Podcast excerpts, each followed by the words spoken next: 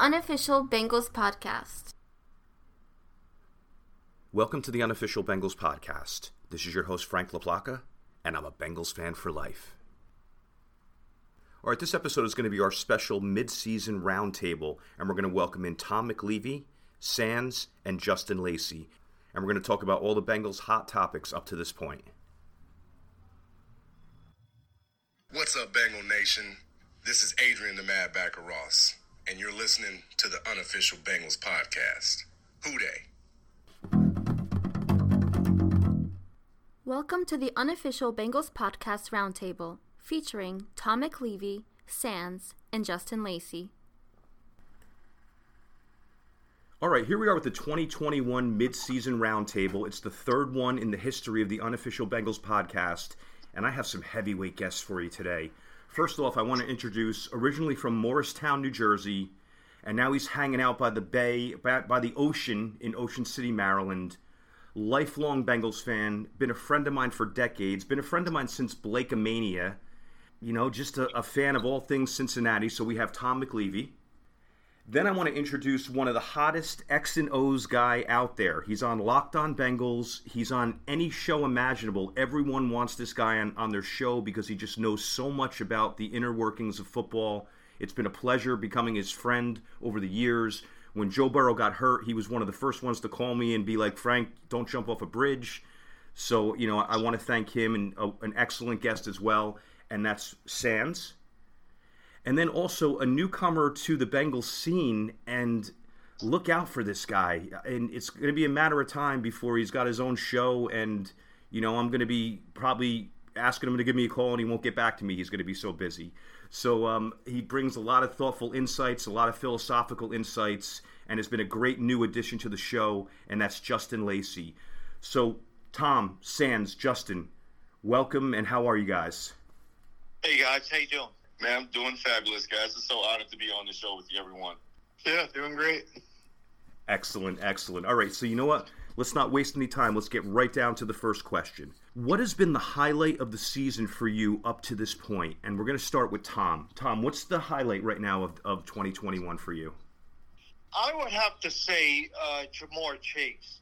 Uh, how he have come into the league after a subpar preseason that everybody was jumping on him in the media saying he's a bust to coming out and catching everything in sight basically and really turning the NFL on its head of how impactful he's been. 100% agree with that. Sans, what's been your highlight of the year so far? Yeah, I would say the Ravens game. I think that was the highlight of the season so far. Uh, I mean, just I guess that fits with Ja'Marr Chase going for like 200 yards against Marlon Humphrey. But yeah, that whole game was the peak of my season thus far.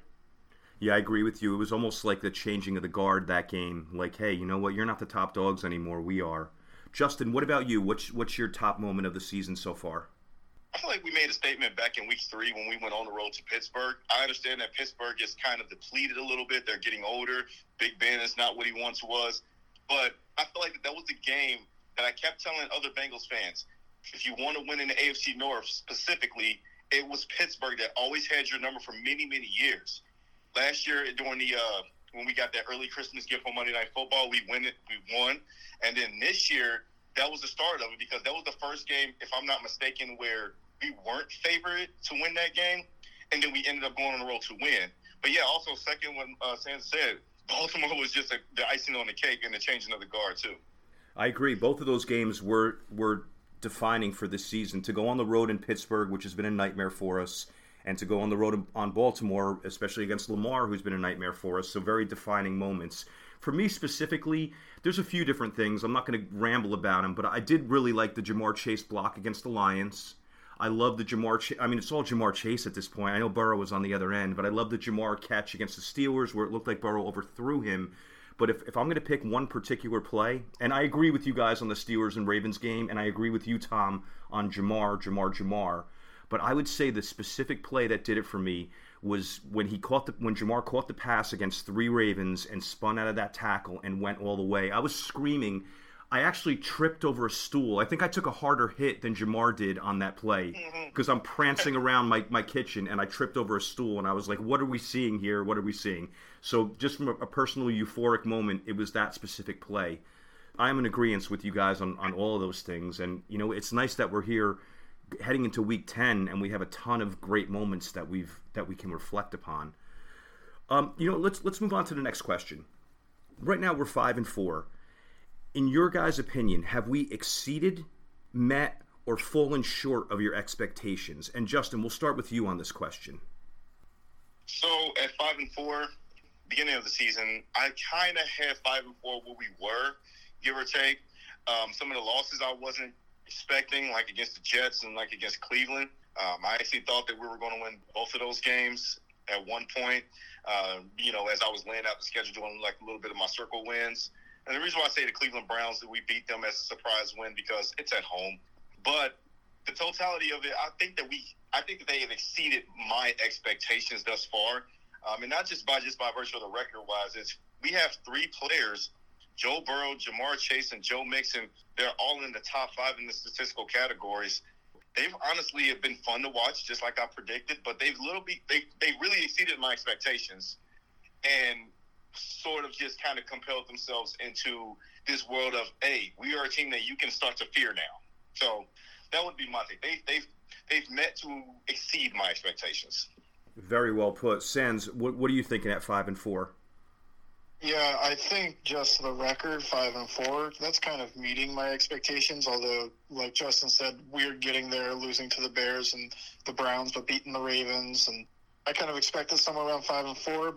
Now, a few weeks ago, they exceeded my expectations because they were five and two, and I was thinking, oh, they might get six and three, seven and two by the bye week, but a couple rough games, and now it's more meet my expectations. I agree with you on that. I'm, I'm feeling the same way. It's about what I expected looking at the season on paper. Tom, w- what are your opinions on this topic?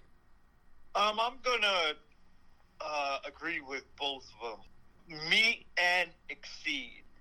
Due to the fact that uh, yes, they checked off some things that they were lacking previously, meaning winning on the road. Uh, they accomplished that. Couple tough losses to Green Bay and Chicago, and then coming to the last two weeks, you know that's where it's deciding, where they exceeded on the road wins, beating Pittsburgh and Baltimore. Uh, they, you know, I'm going to give them a meet with the five and four record. Uh, so the second half is going to be a, a tell-all tale for this team. But um, meet to exceed, I, I would give them. That's a strong take. And actually, Tom, that brings me to my next topic the two game losing streak that we're currently on. So I want to ask you guys individually what do you think are the main things that contributed to our recent two game losing streak? And I'd like to start with Sans on this one. I think that linebacker play, specifically, I, I thought Logan Wilson was having a career year, but he's kind of had two bad games in a row. I'm sure he'll turn it around, but he was a big issue in the Jets game, and then not great in the Browns game, although better. Just the defense in general regressing really hurt, and then turnovers. Both games you can attribute to some key turnovers causing big shifts.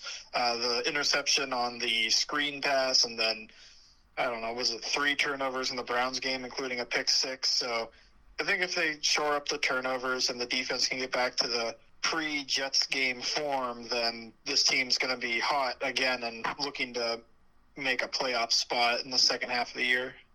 Yeah, I mean, you point to that linebacker play, and I think that's from an X's and O's standpoint, that has been very damaging the last two games. And you're right, Logan Wilson. I was like, man, he might go to the Pro Bowl this year the way he was playing in the, in the first few games. And, you know, he came back down to earth. Hopefully, you can get in their head a little bit, Sans, and we can pick this up again. But, you know, we'll see how that how that goes. Tom, what are your thoughts on the two game losing streak and, and why is it happening?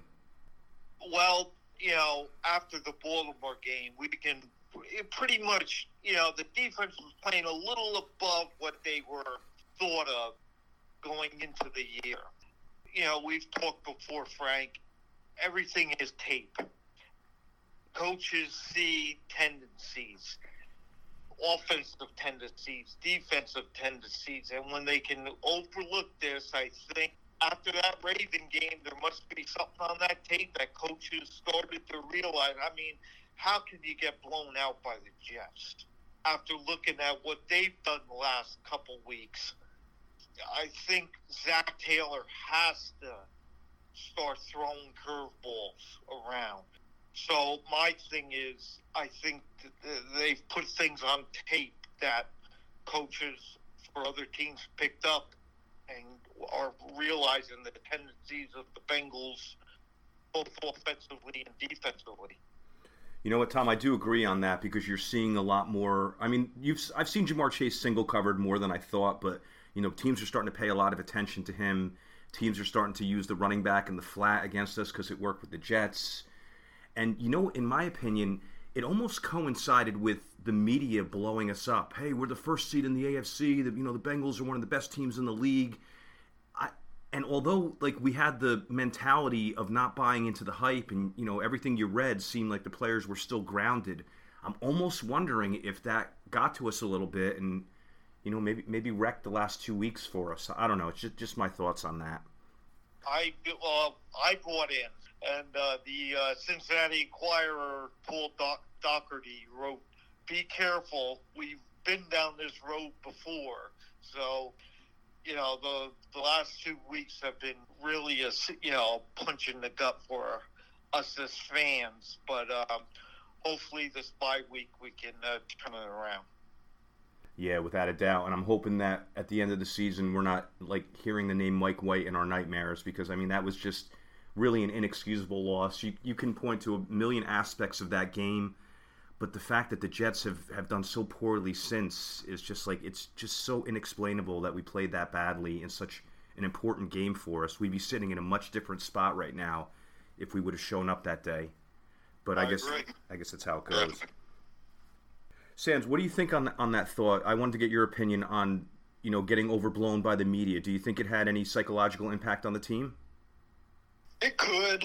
They're a young team too, so like when they hear things like that, they're not as used to with the used to saying like, okay, we're going to tune it out. We're just going to play, do our thing. They'll say that, but it's a difference between having done that before. You look at the teams that have had sustained success, and the reason that they don't go away is because they don't they don't care what uh, the media is gassing them up. They're like, okay, but we got to think of the Patriots like we got to do our job. We got that's just one week. It doesn't matter what anybody's saying. We just have to keep winning week to week. And the Jets game specifically definitely kind of felt a little bit like I I don't know if it was just players or it. I mean the defense, the calls on the defense were a lot less disguise, a lot more spot drop into zone zones and linebackers dropping too deep, things like that. That didn't really challenge the quarterback. It was kind of like they're overlooking their opponent like they think they should win. And that was happening to the Jets this week. They, you know, they were sending a couple defensive backs to the line. They were confusing Mike White, and the Bills got him to throw four picks. And I thought that would have been a good strategy for us that game, almost taking the Ravens' idea of like crowding seven, eight guys at the line of scrimmage. I know, Sans, we've talked about that before. Um, yeah, I actually I actually wrote a piece on uh, when the Bengals sent defensive backs and linebackers at Mike White. He was one of six for eight or two of six for eight yards and an interception. Uh-huh. Everything else he destroyed. That's killer. I'm, I'm, they should have rode that hot hand and continued that. I guess the coaching staff kind of sleepwalked through that game based on you know we thought it was going to be a cakewalk. Justin, you're always my go-to guy with you know giving the team a little bit of a morale boost. What would you say if you were in the locker room after this two-game loss, now heading out to the West Coast to play a game that's really important for playoff position? What would be your your words to the team? Well, I will actually start off by saying this. You know, just kind of you know, the double back on the the um, the the morality from the Jets loss, and obviously also the Cleveland loss too. I'm going to adopt something that I have taken from Jimmy Johnson. His approach was the balance beam theory. You know, when a, a gymnast, when they walk the balance beam, you know, do all these performance and theatrics on the balance beam, it takes a lot of hard work and a lot of practice. Take that balance beam and just put it flat on the floor and tell every single player to walk on it. Everybody can walk on it perfectly fine and not fall off of it. Now you take that same balance beam and put it up 15 feet in the air and then tell them to walk on it. Now your pressure and your psyche is going to be don't fall, don't fall, don't fall. And then what's going to happen? You're going to fall. So with that Jets game, I really attribute to that that yes, it had a little bit of the media pressure, as what everyone has already alluded to, because they were kept thinking to themselves, this could be a trap game. This could be a trap game. They talked about all week. This could be a trap game. This could be a trap game. We got Cleveland coming. This could be a trap game. And then what happens? You lose the trap game, and you go and you double down and lose at home against the Browns. But you're still not out of it. Look at the AFC. The entire AFC, just about everybody's five and four. You know, um, some people have lost games they should not have lost. The Bills lost to the Jacksonville Jaguars last week and didn't even score a touchdown. So uh, there's so many things that's just so wide open. You still are one of the better teams in the whole entire conference. Yes, I get it. This is a young team. Joe Burrow is, in my eyes, playing like the best quarterback in the division in spite of the turnovers. I see he's playing like the best quarterback in the entire conference in general. So everything's still laid out in front of you.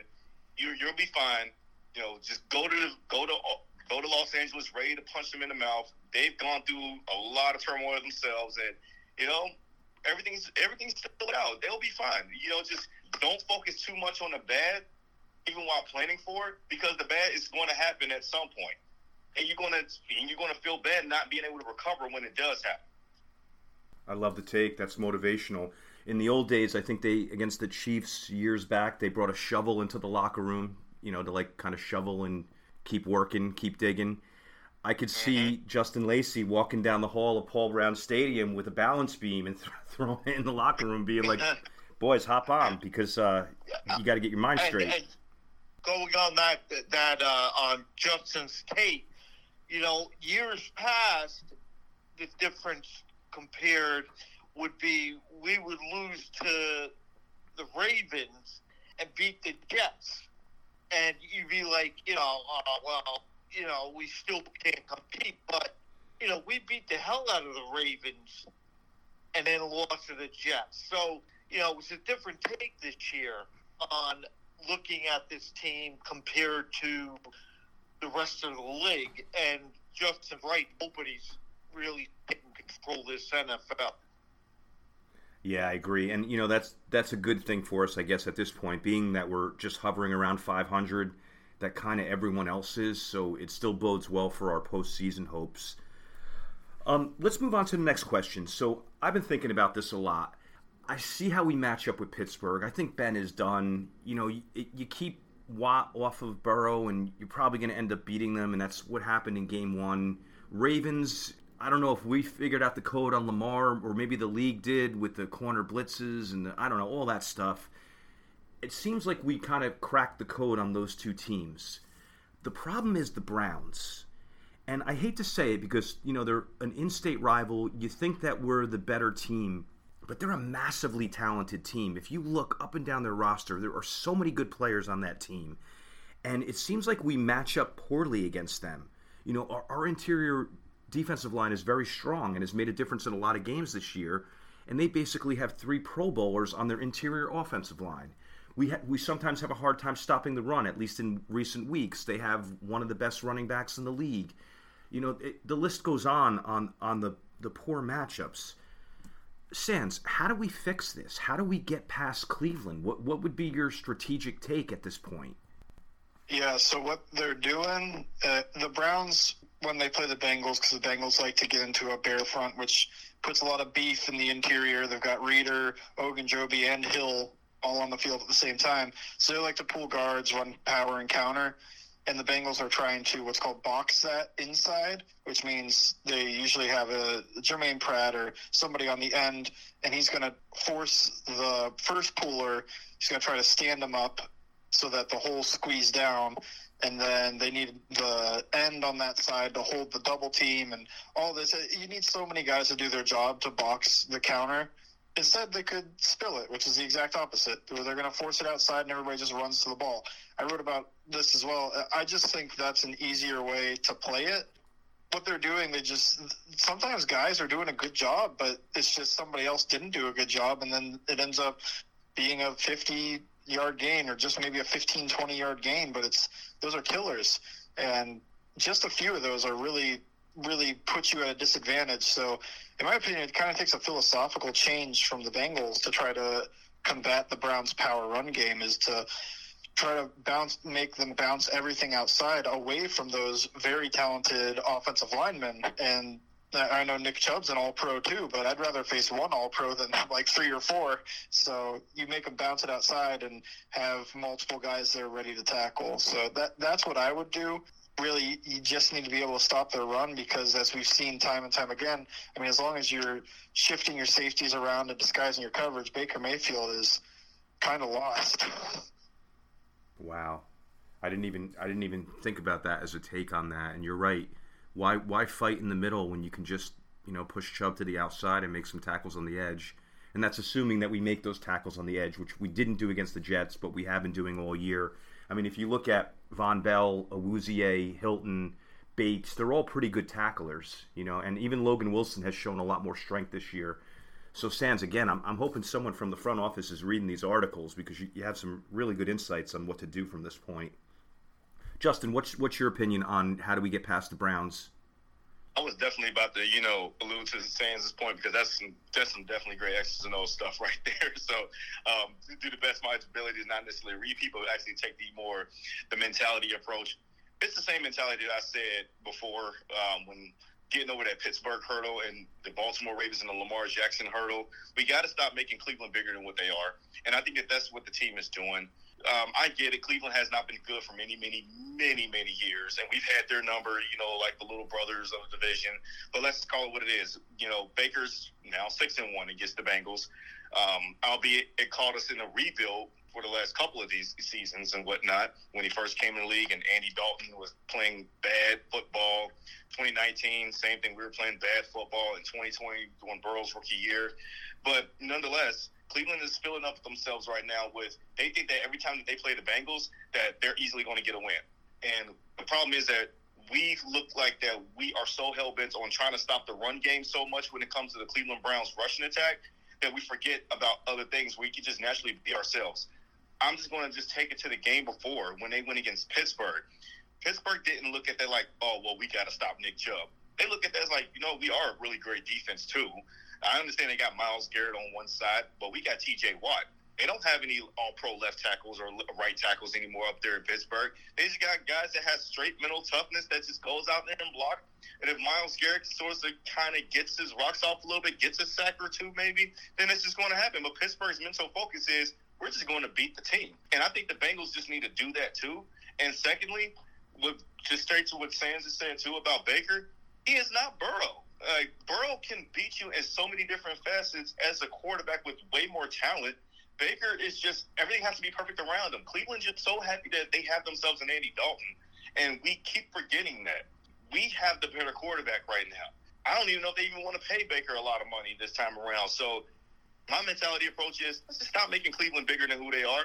I personally think that the Bengals, when next time they do play Cleveland up there in Cleveland at the end of the season, we'll beat them. But the team has to you know, showcase themselves that oh, we're not scared of Cleveland. We ain't scared of Nick Chubb, you know, Kareem Hunt when he comes back, and D'Ernest Johnson now, you know, and Demetri Kill and all the weapons, you know. So I think that will be the the approach that I would say to stop this losing streak against the Browns. I like it. Yeah, and that and that week 18 matchup, I believe it is, is going to be. I think there's going to be a lot on the line in that game, so it's going to be a fun game to watch. And again, yeah, hope, hopefully they're hearing all of our takes on this to get to get some good advice. Tom, what, you, what are you thinking on, on the whole on the way that we match up against the Browns, and is there any hope there? And you know, where do we go from here? Justin's take is exactly right. I mean, we we're making Baker Mayfield look like an all pro, and you know, then the following week he's typical Baker Mayfield.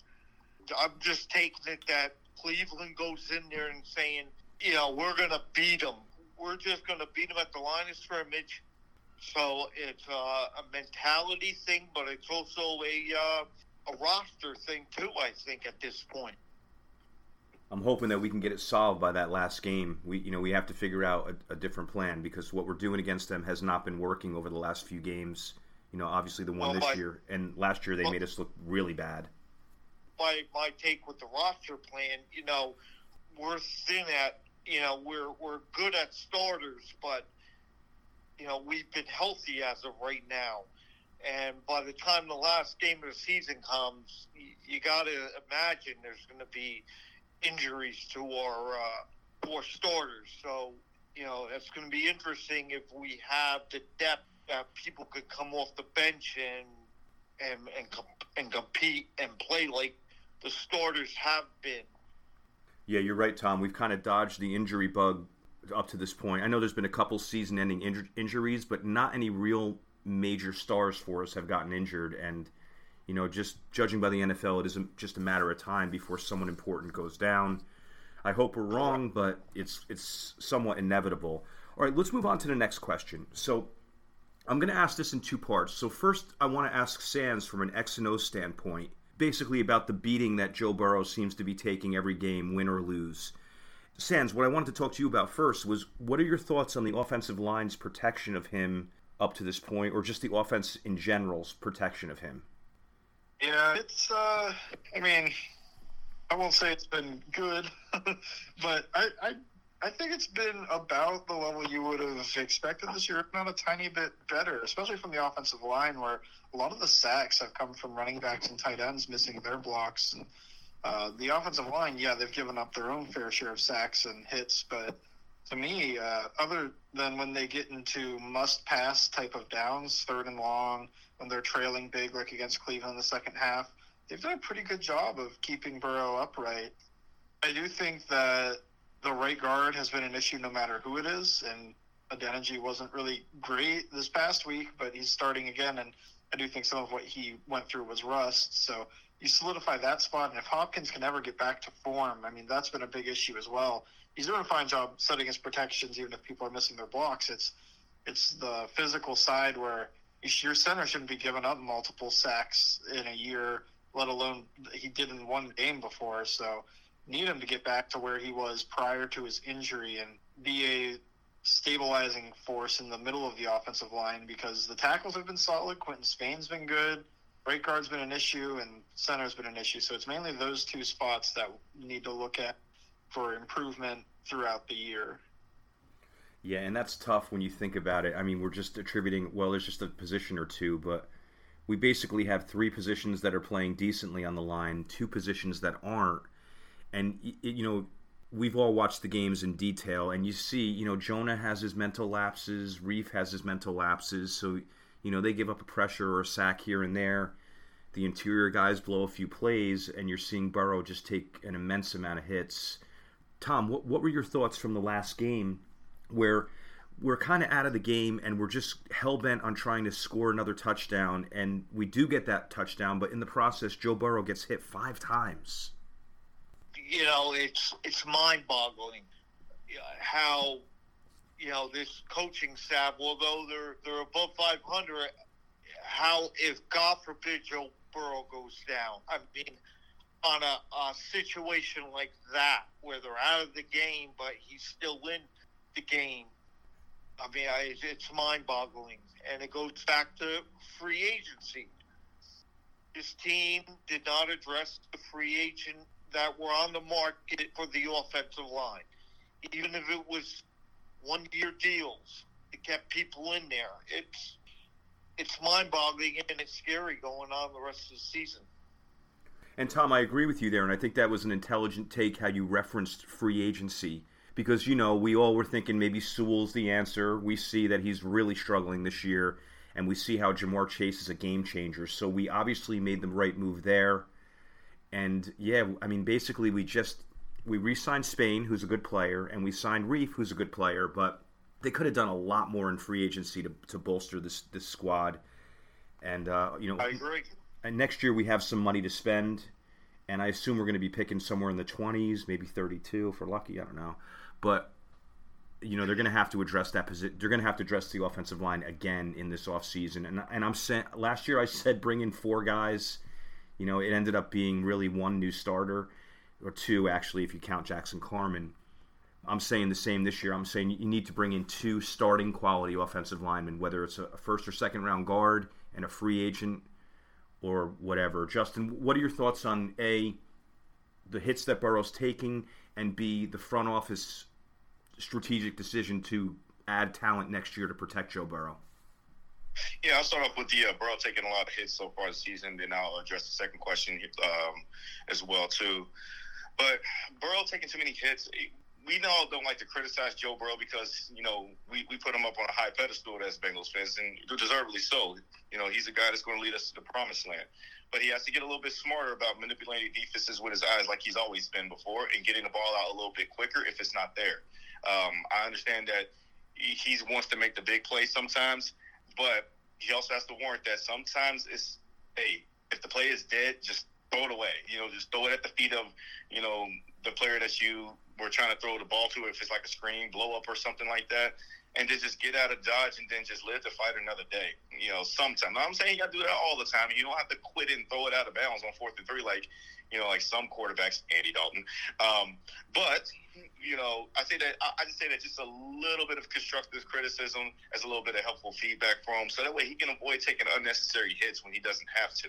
Um, secondly, when it comes to offensive line and a front office decision, a lot of people know that I've talked to about it before the draft started. I was team Chase all the way, and I will never back down from that horse, even if it does turn out to be that Chase ends up being a bust. If he does, I don't think so, and we all don't see that happening or if Sewell ends up turning out to be a Hall of Famer. I still will look at this as that was a great, aggressive, I want to go out there and win type of decision.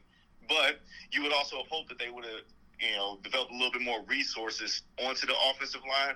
But one thing that I just made the statement was get the tackles right before going to the draft. You already got Jonah Williams. That's good. They luckily signed Riley Reiff after getting cut from Minnesota. If Minnesota doesn't make that cut, do we still draft Ja'Marr Chase or what do we do then?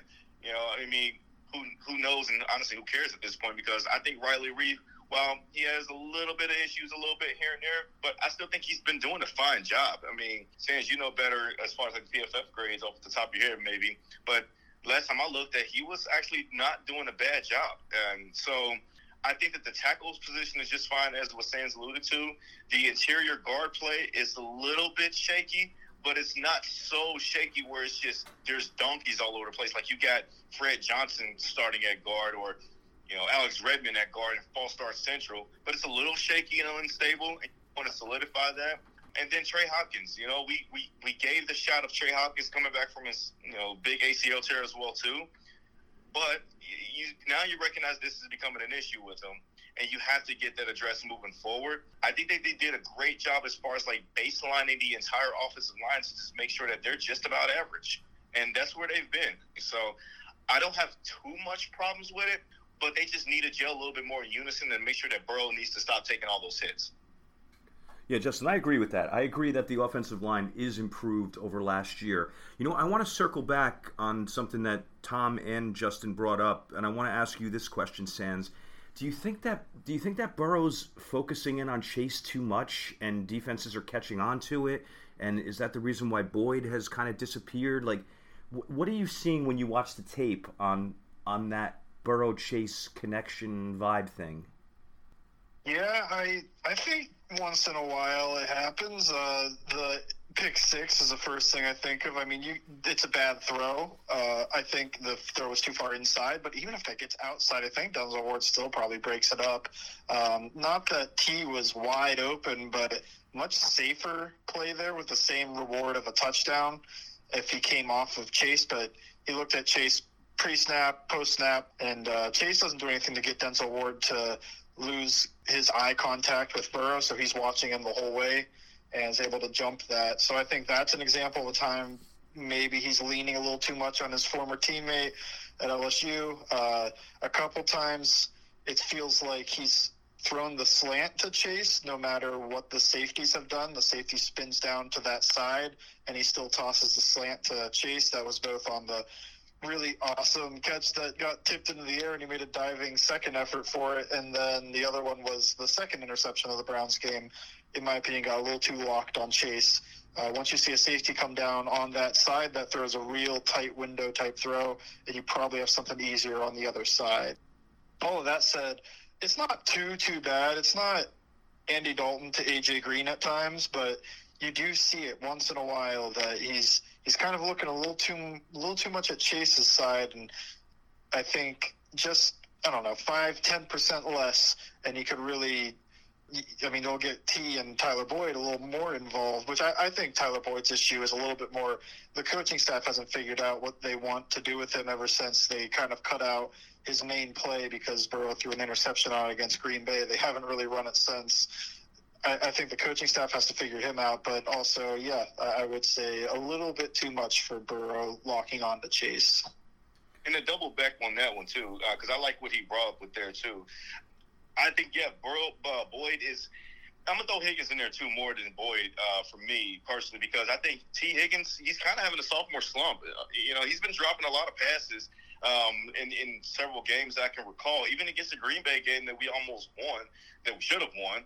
I, I remember distinctly that Burrow went to him a few times. and He just straight up had several drops, and you know same thing with the. Uh, Browns game where the first one was called back for a penalty, but then when Burrow just went and heaved it up again, Higgins had it right there in his hands again, and it was still another drop, unfortunately. And I just think that both Higgins and Boyd, it, I, I just feel like that they haven't truly stepped up as those guys that could be number ones this day and number ones this day. It's kind of put all the pressure that Burrow has to go to Ja'Marr a little bit as well too, which I think also a little lean into why he's sort of locking in on his former LSU teammate and you know, hey, but why not? I mean, Ja'Marr has been making all the plays. I mean, he's he's gone deep and burned a lot of guys so far, including Marlon Humphreys, as we know of. But I, I, I would add on top of what uh, Sans just said there too. You know that Higgins and Boyd just really haven't been those two and three guys that can be like one A and one B along with Ja'Marr Chase. Interesting take on that. You know, and coming into the season, I, I, said it on multiple episodes of the podcast that I thought that Boyd was going to have 100 catches, 1,000 yards, 10 touchdowns this year. Because last year, Burrow, when he was in there, was relying so heavily on him. Tom, I mean, what were your predictions? What, what did you think Boyd was going to do coming into this year? Were you feeling he was going to put up the numbers that I'm saying, or were you thinking something less? No, I, I once they took Chase, somebody was going to. I mean, that's three premier wide receivers.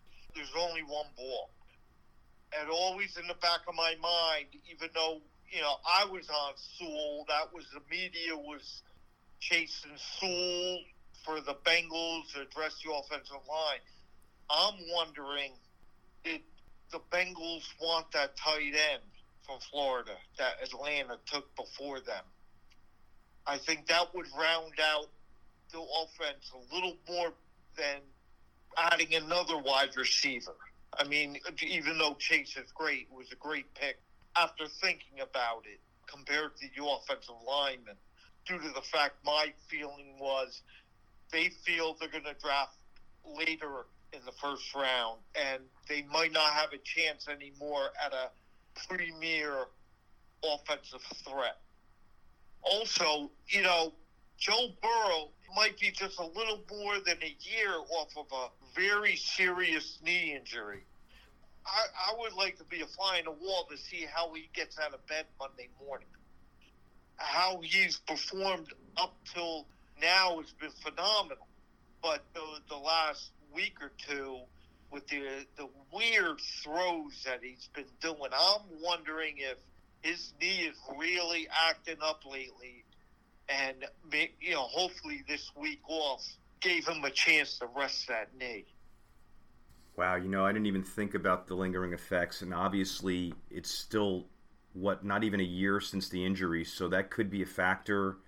You know, he took a couple nice shots to the head. I did think he had a concussion a few weeks back against Green Bay that wasn't diagnosed. He's got the whole throat thing, and I've been on record as saying when you have an injury from the neck up, it really messes with you. Yeah, a shoulder is is a problem. But anything concussion wise, head wise, face, neck, you're just not yourself. And there have been flashes where I didn't feel that he was himself this season. So uh, that that's a great analysis, Tom. Yeah, that's a good point too. With the, you know, they're they're putting them in there, and it goes to your point on on last week's game, uh, keeping them in there. Why? You're you're getting blown out. Save this kid. Yeah, I, I thought it was a li- little negligent, just like I thought it was negligent against the Washington football team when he got hurt. You know, whatever, I forget the numbers. It's been a while now, but I, he he had like thirty something pass attempts at halftime, and it's just like I know he's the hot hand right now, but that's just that's a little bit of negligence on the coaching staff. But you know what? I don't want to dwell on that. I you know I'm the last thing I want to see is a compromised Joe Burrow, so I'm going to just get off that point, even even though we all made some valid points regarding it.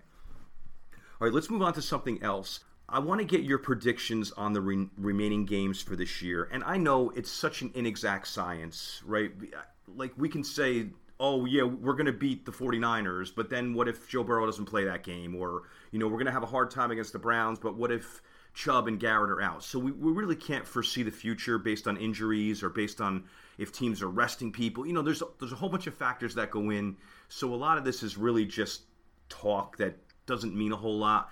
But I think it would be fun just to get your guys' takes on the remaining games if everything remained the same as it is now, if we would have a win or a loss. So what I'll do is I'll intro, intro the game, and I'm just going to ask each one of you win, loss, win, loss, and just just give your best on it. You're not committed to these decisions because we don't know what the future is going to hold, but it, it'll just give a little baseline of what the unofficial Bengals podcast thinks our record is going to be. So here we go. At Raiders big playoff implications because we're both five and four. We're both fighting for that one of the wild card spots right now, if not more. And you know, it's always tough going on the on the road to the West Coast. It's a four o'clock game. I mean, I saw Carr. A lot of people really like Carr. I, I think he's a cool guy. Don't get me wrong. I just think he doesn't do well under pressure. Like I think if you could get pressure on him, he's inaccurate. That's and I was watching the game last night to really get a, a good read on on the Raiders and that was one of the main things that I was seeing. I'm like, wow, when he's under pressure, he's very inaccurate. And that's why he racks up those interception totals. When he's got a clean pocket, he's surgical. I get it. But I'm, I'm not going to ramble about each game like this, but that's the next upcoming game. So here we are at Raiders. Tom, win or loss? This is a, I, I, I'm sorry, but this is the, the game that's going to foresee the rest of the season. I feel that they could beat the Ra- uh, Raiders. Sans, win or loss? Yeah, I'm gonna go with a win because uh, I mean X's and O's wise, I think the Raiders are gonna leave Ja'Marr Chase and T Higgins a lot of single coverage because they do that to everybody, and I think those guys are gonna take advantage of it. Good point. Justin, win or loss? This is an easy win for me. I don't care about the West Coast trip. I think they're looking forward to going out to Vegas, if, if anything, because it's such an entertainment town. The only thing that I worry about is the matchup price rush problem with Maxx Crosby because he's having a stellar year himself too. Um, but I, I don't foresee the Raiders really you know, coming in their own and in this game, this being their get right game. They just got throttled at home against Kansas City, who's getting right themselves. I'm not going to say the Bengals going to blow them out, but I, I think that this could be a pretty decently convincing win for me. Yeah, if we take advantage of the bye week and rest up and really come in with a good scheme and a, and a clear mind, it should be a win. I'm not going to vote on this, but I, I, do feel like it's a win. All right, so let's rifle a little more quickly through the remaining games. So home at Steelers, Tom, win or loss? Win. Sans, win or loss, home against the Steelers? I mean, after the last time they played the Steelers, I'm going to go with a win. I, I, TJ Watt actually got injured, it looked like, in the last game, so that might be a big deal, something to look for. I saw that too. Justin, win or loss? Yeah, I saw the TJ Watt thing too, and uh, but this time I actually want him to play. I, I can't wait to go against TJ Watt because I'm still putting this down as a W. Love it. Home against the Chargers, Tom, win or loss? I'm going to say loss. Sans? Yeah, it's three games in a row. I think the way the Chargers play is going to be rough on the Bengals offense, so I'm going to go with a loss. In what aspect?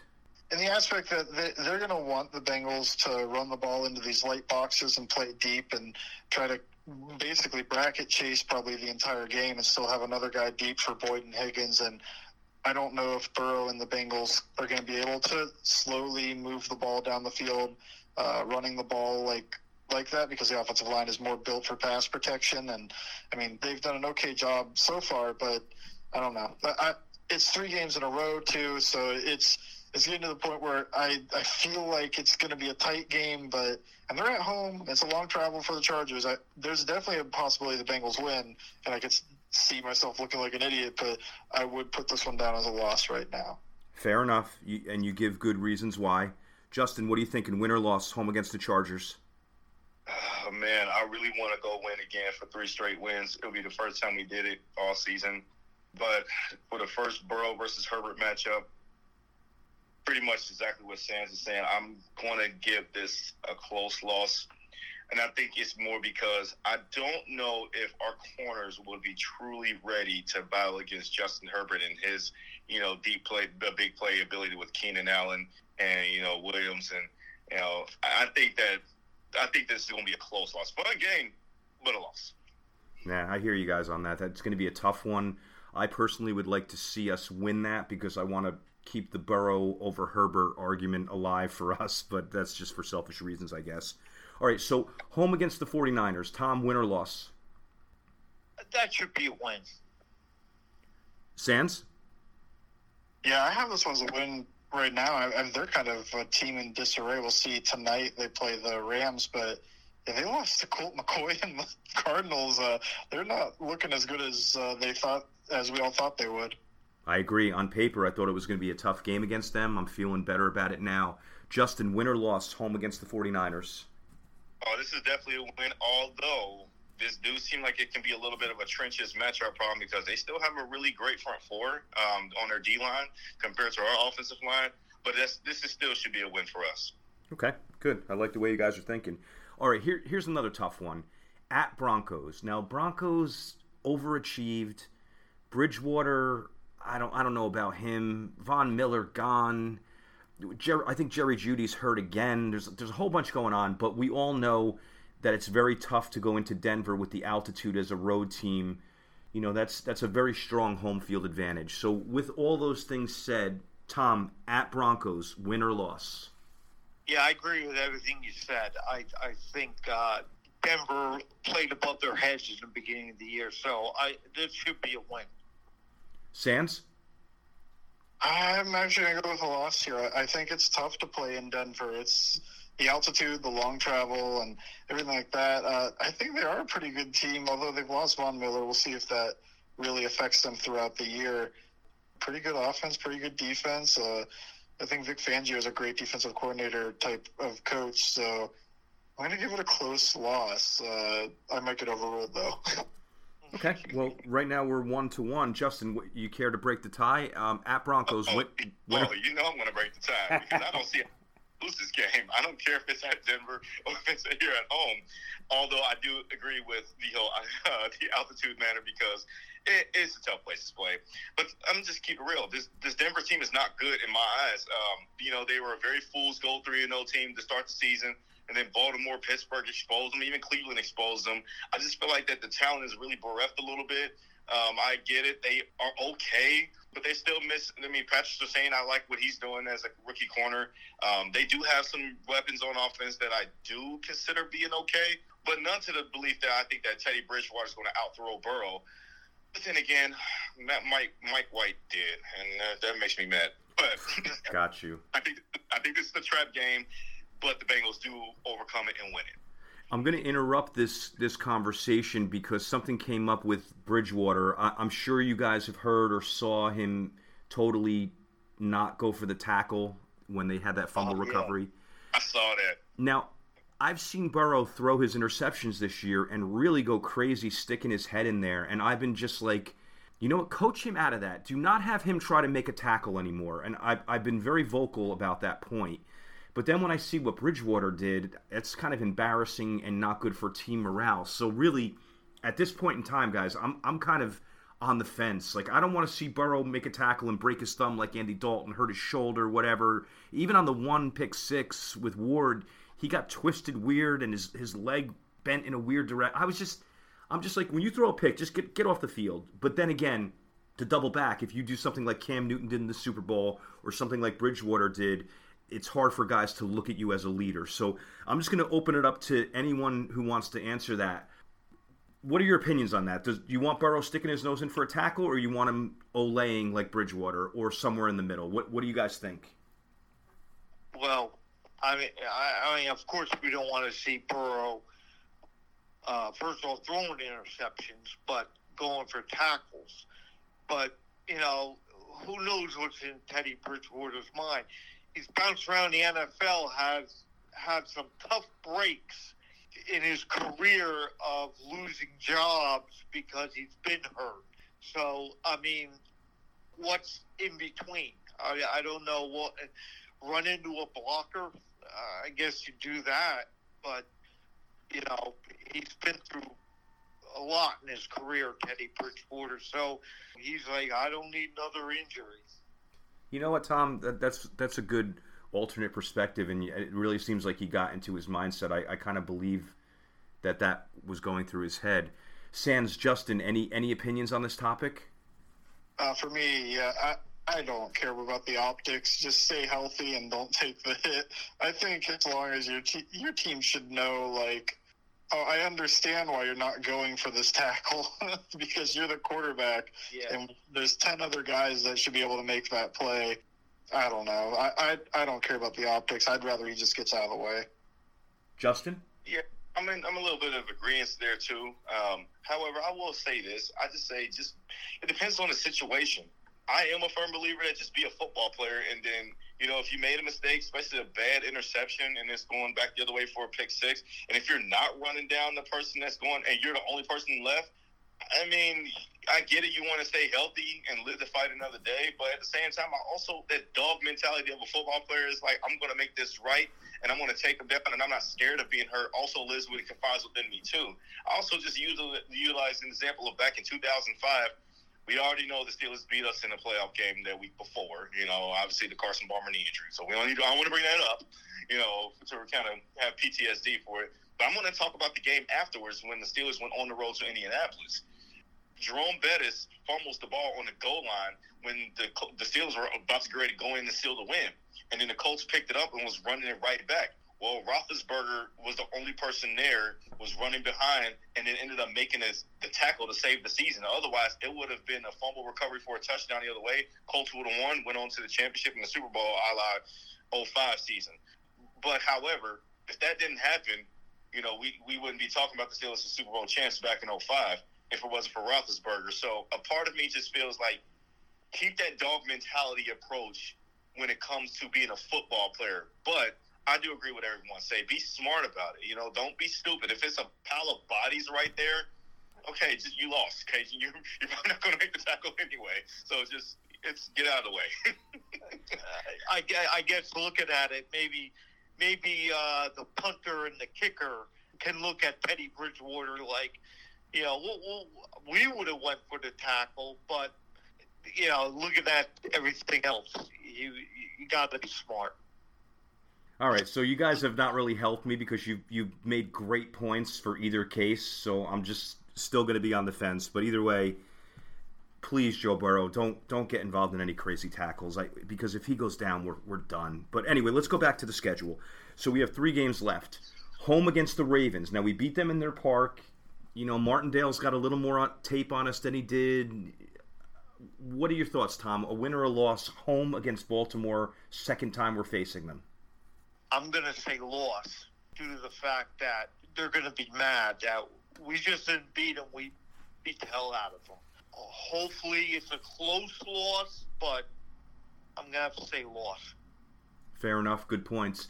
Sans, what are your opinions on the Ravens game? I'll go with a win. I, I know I just predicted a loss to Denver, but I mean, this is just how the NFL works. And at home against the Ravens, I'm kind of feeling like they did the hard one. They won in Baltimore, so they have the slightly easier matchup. And yeah, Baltimore's going to prove them wrong, but on the other side, the Bengals kind of have the recipe to upset the Ravens now. I mean, we'll see about the adjustments, but as of now, I'd predict a win. I hope you're right, man. Justin, what are your thoughts? You know, I originally wrote it down as a loss uh, because of what um, Tom had alluded to earlier, because I was thinking the same thing that they might get us this time. But then again, after listening to uh, Hassan's take on this, I was also thinking the same thing too. And I'm like, you know what? I'm not scared of Baltimore. Uh, even though there is a possibility that we do lose this game, I'm feeling frisky about it. I've changed my answer. I'm going with the win.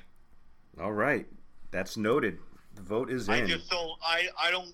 Back in my mind, I don't trust the coaching staff yet. Fair enough.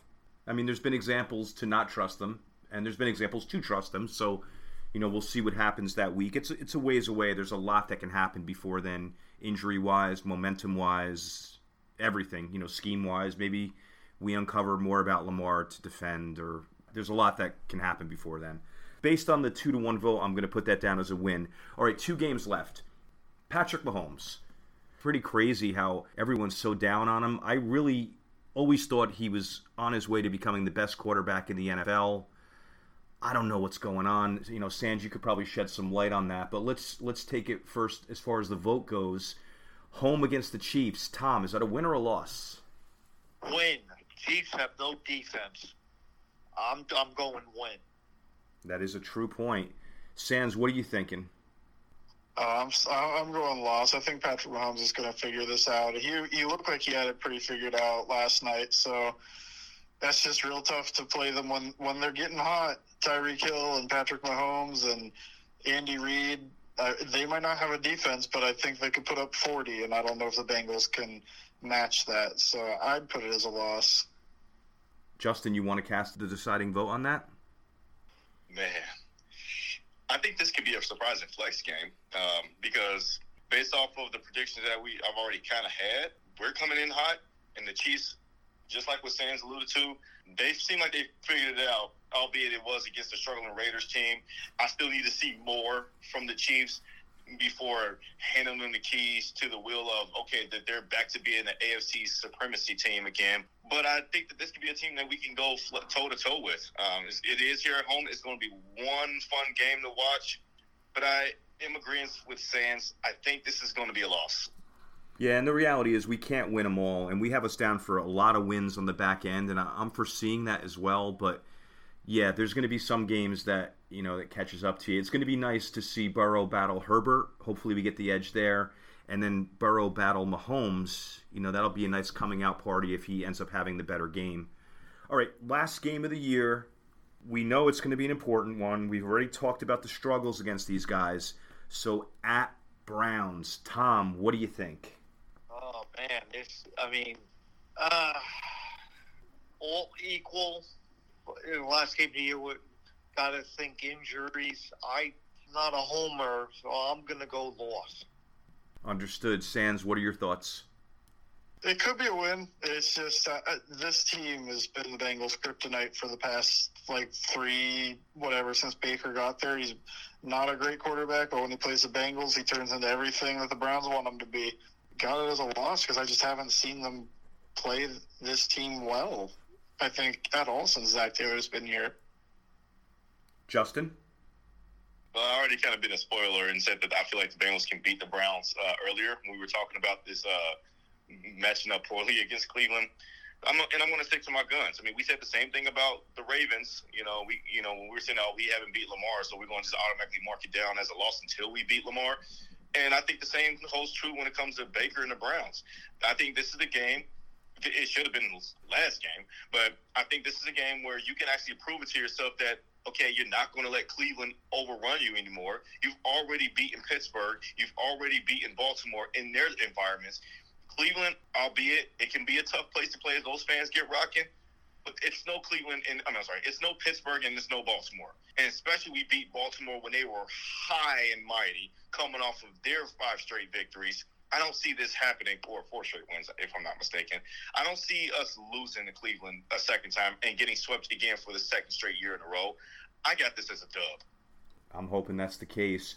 So overall, we, as a group, we're saying that the Bengals are going to go 10 and 7 this year. And although you know there may be a little bit of a homer factor because we love this team so much, I don't know. I think if you put that out there to people and said, "Hey, we're going to be ten and seven, nine and eight at worst. I, I, don't I don't know if you'd have a lot of people disagreeing. So I think I think no matter how we came up with this list, I think it's it's pretty accurate. And if they go ten and seven, that is a playoff berth. And once you're in the playoffs, anything can happen. And we have a quarterback that's cold as ice. So you know we're not going to have those meltdowns in the playoffs with Joe Burrow. I can't see it happening. If it happens once, maybe, but I can't see it being a recurring theme with that warrior mentality. All right, let's move on to the last part of the show and um, i'm going to ask you guys just some really rapid fire questions and we'll just if you can just give a very short one word or sentence answer on each so here we go do you pay Jessie bates top three safety money sans do you Yeah, I, he's a great player. I know his PFF grades, whatever, have been down. I think it's just a little bit of variance, a little bit of he had a couple bad tackling games. I still think he's been good in coverage for the most part. Overall, yeah, pay him. Justin, absolutely pay him. In the game that he didn't play, you you very much saw that he he could have been much more of a helpful hand if he would have played in that game. And when he's on the field, he makes a great he make he just adds so much more to the team. I would definitely pay him top three safety money. Tom, I know you're very big on front office. That's kind of your specialty. Do you, does Tom, Tom McLeavey GM pay Jessie Bates 15 plus million a year? Uh, it, you have to. It just everybody on that team says he's a leader. It just shows the rest of that locker room that the Bengals ownership is committed to winning and not being chintzy like they've been in the past. Uh, that they're going to sign their own players, and especially Bates, who's been a should should have been an All Pro last year. That uh, they're not going to be cheap. Yeah, and I, I agree that they should re sign him really for morale, and I think he's had a worse season this year than last year. But we're all forgetting exactly what I said earlier with Burrow. Jessie Bates had a neck injury, and it's just got, you know, he missed a week, and he never misses time. And it just kind of gets got swept under the rug. Oh, he's good to go. He's good to go. That might be lingering a little more than we thought, guys, and I think that might be affecting his play. But yeah, you, you, you got to pay the guy the money. He's a leader. He's shown that he can be elite. And, you know, and they paid Hubbard 10 million a year. I think, you know, Bates is worth 14, 15 million. It's, it's a lot of money. It's tough to say, but yeah, I, I'm going to I'm to I'm to side with all three of you guys. All right, next question, very quickly. Favorite free agent pickup from the last 2 years. Over the last 200 million dollar spending spree, who's your favorite one out of them or who do you think has worked out best? Justin? I'm going to go with Larry Ogunjobi. Um, I understand that he only signed a one-year deal, and I know that I got a lot of favorites on the free agent pickups that we have. But Larry Ogunjobi is my favorite one. He is being the reincarnated version of what we hoped Geno Atkins was going to be during the last year that he was, and Larry Ogunjobi just has that big body, and I, he's just been my favorite one so far. He's been like the anchored out, so like you know what, he's going to be the be in there to knife underneath the guards and centers and just to stop the run. And I really like what I'm seeing from him. He's having a monster year, and he's been a major difference maker, moving from one technique in Cleveland to three technique here.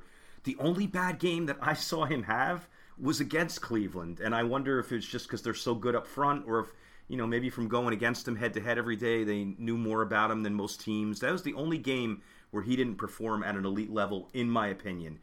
Sans, who's your favorite free agent pickup of the last two years? DJ Reader. I think that he has been one of the best nose tackles in the entire league, and he's the reason that the linebackers are having career years. That was going to be my guy. So you, you kind of stole my thunder there, but great minds think alike. I do agree.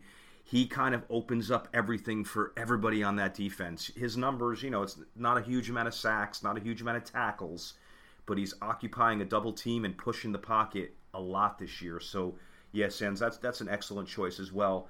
Tom, what are you thinking over the last two years? I'm going to say Hendrickson. I was a little concerned about was he a product of the environment around him, i.e., the players from New Orleans. But I, I think he's done well uh, for the money he's being paid. I think he's really boosted the pass rush. Definitely. I, have been calling him a game wrecker. You know, he's got the eight and a half sacks. You know, I know he's missed some tackles. There was a stat that he's missed like 20% of his tackles. I don't know. I, I guess if you really break down the film, you can pick apart a lot of guys. But I think he's he's been a very positive contribution to this team. And really, and I'm not just trying to say this because you're, you're my guys, but all three of the, the players that you mentioned are right up there. I think they're all – you know, probably the top three free agents that we have signed over the last couple years, and that's why the defense is playing well. And it, of course, we have to add in the caveat, except for the last two weeks. But aside from that, it's been a totally different defense than we're used to. No, nobody said a uh, Chidobe Awuzie. Uh, no, uh, wait, wait. Oh God. I, what, he's played a game and a half for us, I think, or two two games in two years. A disaster. And they're Uh, Sans, you might know the number better than I do. Are they paying him like twelve or thirteen? Is it? Oh man, Wayne's. I think it's even more than that. I, I don't know. Yeah. I think it was 14 Oh, year. geez. Like they front loaded the contract, if I'm not mistaken. You know, you win some, you, you lose some. I will say not to mention uh, Chidobe Awuzie because I know their fans are going to be listening to the show. They're going to be like, "Why did nobody bring up Chidobe Awuzie?" And he was my next guy that I was going to bring up, but Larry Ogunjobi just cannot ignore what he's doing too. I know he's under a one-year deal, and we signed Chidobe Awuzie for a longer deal, and I love it because he has been everything that we thought William Jackson should have been. Um, and- and cheaper, and you know, so I definitely had to throw an honorable mention out there for Chidobe Awuzie. Nice. Yeah, he's he's really contributed to this defense, and it's not just the coverage; it's the tackling ability. You know, he's not giving up a lot of extra yards. He's he's hitting the guy, and the guy's going down for the most part. Sands, if you could watch a game with any player or coach throughout Bengals history, just anyone in our history, you hang out in your living room, watch a game with. It could even be a current player. I don't care. Who would you want to hang with and watch a game with? I'll go back to uh, Mike Zimmer. I think that would be interesting. Uh, he's pretty talkative. Seems like a guy you could share a beer with, watch the game, and you could yell about what the defense is doing wrong. Oh, I think that would be an excellent pairing, you and him. Forget it. You he he would stay for four hours after the game while you guys broke down bear fronts and whatnot. I love it. Uh, Tom, what about you? Who would you want to hang with to watch a game? I'm going to say Paul Brown. Just the fact of listening to him watch the Bengals game and how he thought his kid has done since taking over. That's an excellent one, and that that is high on my list as well. Justin, what about you? How can you not say Chad Ochocinco? Oh my goodness, he will throw the lavish parties ever. He seems like he's always in tune with every single player. I love his reviews on Madden when he does the Madden ratings reviews with a lot of different players from each week to week. He would be one of my favorite people just to watch a game with. And you know, you'd be in the same boat as Sans with Zimmer. You couldn't get rid of him. It'd be like two in the morning, and you're like, "All right, bro, I had a good time," and he'd still be like, ah, "No, no, let's hang. We'll get McDonald's in the morning." But uh, yeah, so go get McDonald's in the morning too. no, that's great. Those are three great choices, and, and I would watch a game with joy with any of those guys. If you asked me, and this might be weird, he's not necessarily a, a touted Bengal anymore, but I, I would say Marvin Lewis. I just always, I just always enjoyed his wisdom and his take on things, and his calmness and his, I don't know. There's just something about Marvin Marvin Lewis that I've always really respected as a human being, and he knows the, the game of football inside and out. I think it would be fun to watch a game with him and see how he broke down things. So that would that would be my vote. Well, to add to that, I listened to a coach that coached with Marvin Lewis before, and uh, he said there's not a coach that he's ever been around that has been more knowledgeable about every single player. So there would be a, a ton to learn with uh, Marvin there. Uh, just he knows everything from offensive line to defensive backs to anything involving football. So I think that's a great answer. Ah, thank you, Sans. And I actually did meet him. I went to training camp years ago, and he was just standing on the field by himself, and there was like an open gate. And my girlfriend had the nerve to just walk out on the field, and because she was like a pretty young girl, no one stopped her. And she's like, "Coach Lewis," and he was like, "Hello," and he she was like, "My boyfriend idolizes you. He wants to meet you." He waved me over. I came out, shook his hand really just shook his hand, took a picture. There wasn't really time for a conversation, but it, it really was a very exciting moment for me because at the time he was like my idol. When I went there, I wanted to meet him more than any of the players. All right, last thing. This is your Santa Claus jersey wish list that I know I've done, done with Tom and Sans before. And guys, this doesn't mean that I'm buying you an authentic jersey for Christmas, but I still would just if I were, who would you want a jersey of and what color would it be? Tom, I know you recently bought a Logan Wilson orange, so you can't say that anymore. What would be your jersey choice and who? Well, after the Ravens game, I ordered two more. Black Chase, white Burrow. It was just the fact of I bought in after that Ravens game. Sans, what about you? Yeah, um, I think last time I think I answered the same exact thing, but I just haven't. I keep waiting for him to get a long term deal, uh, so I'm going with Jessie Bates in black. Love it. Justin, what about you? Oh my gosh! Now I gotta probably come up with a little something different because Sans we're on the same token sense. I, again, I'm waiting for him to sign a long term deal, and he potentially changes his number because I thought that there was rumors for him to change his number to three. But let's say he does sign a long term deal. I was going to say a Jessie Bates orange uh, jersey. I would want a Joe Burrow black, or I, w- I want a Joe Burrow black, a Joe Burrow white, and a Joe Burrow orange. But uh, I would go for the Joe Burrow black first. It's, I just love when they wear black on black too. I want to thank you guys. This was a meeting of incredible Bengal fans, great people, knowledgeable. I had a great time. I learned from you guys. I, I love doing this show with you. That's why the three of you are here. You're all superstars, and don't forget me when you're all big and famous. Sans, how do people find you on social media? You can find me at Bengals underscore Sans on Twitter. Justin, how do people find you on social media? I am on Instagram at Jutty13, J U T T Y 1 3. That'll do it for this episode. Next episode is going to be a review of the Raiders game and a preview of the second game against the Pittsburgh Steelers. I'd like to thank at Bengals Highlights on Instagram, the best page out there. Really cool highlights, really cool music, definitely something you should check out. Thank you for listening to the unofficial Bengals podcast. This is your host, Frank LaPlaca, and I'm a Bengals fan for life. The unofficial Bengals podcast.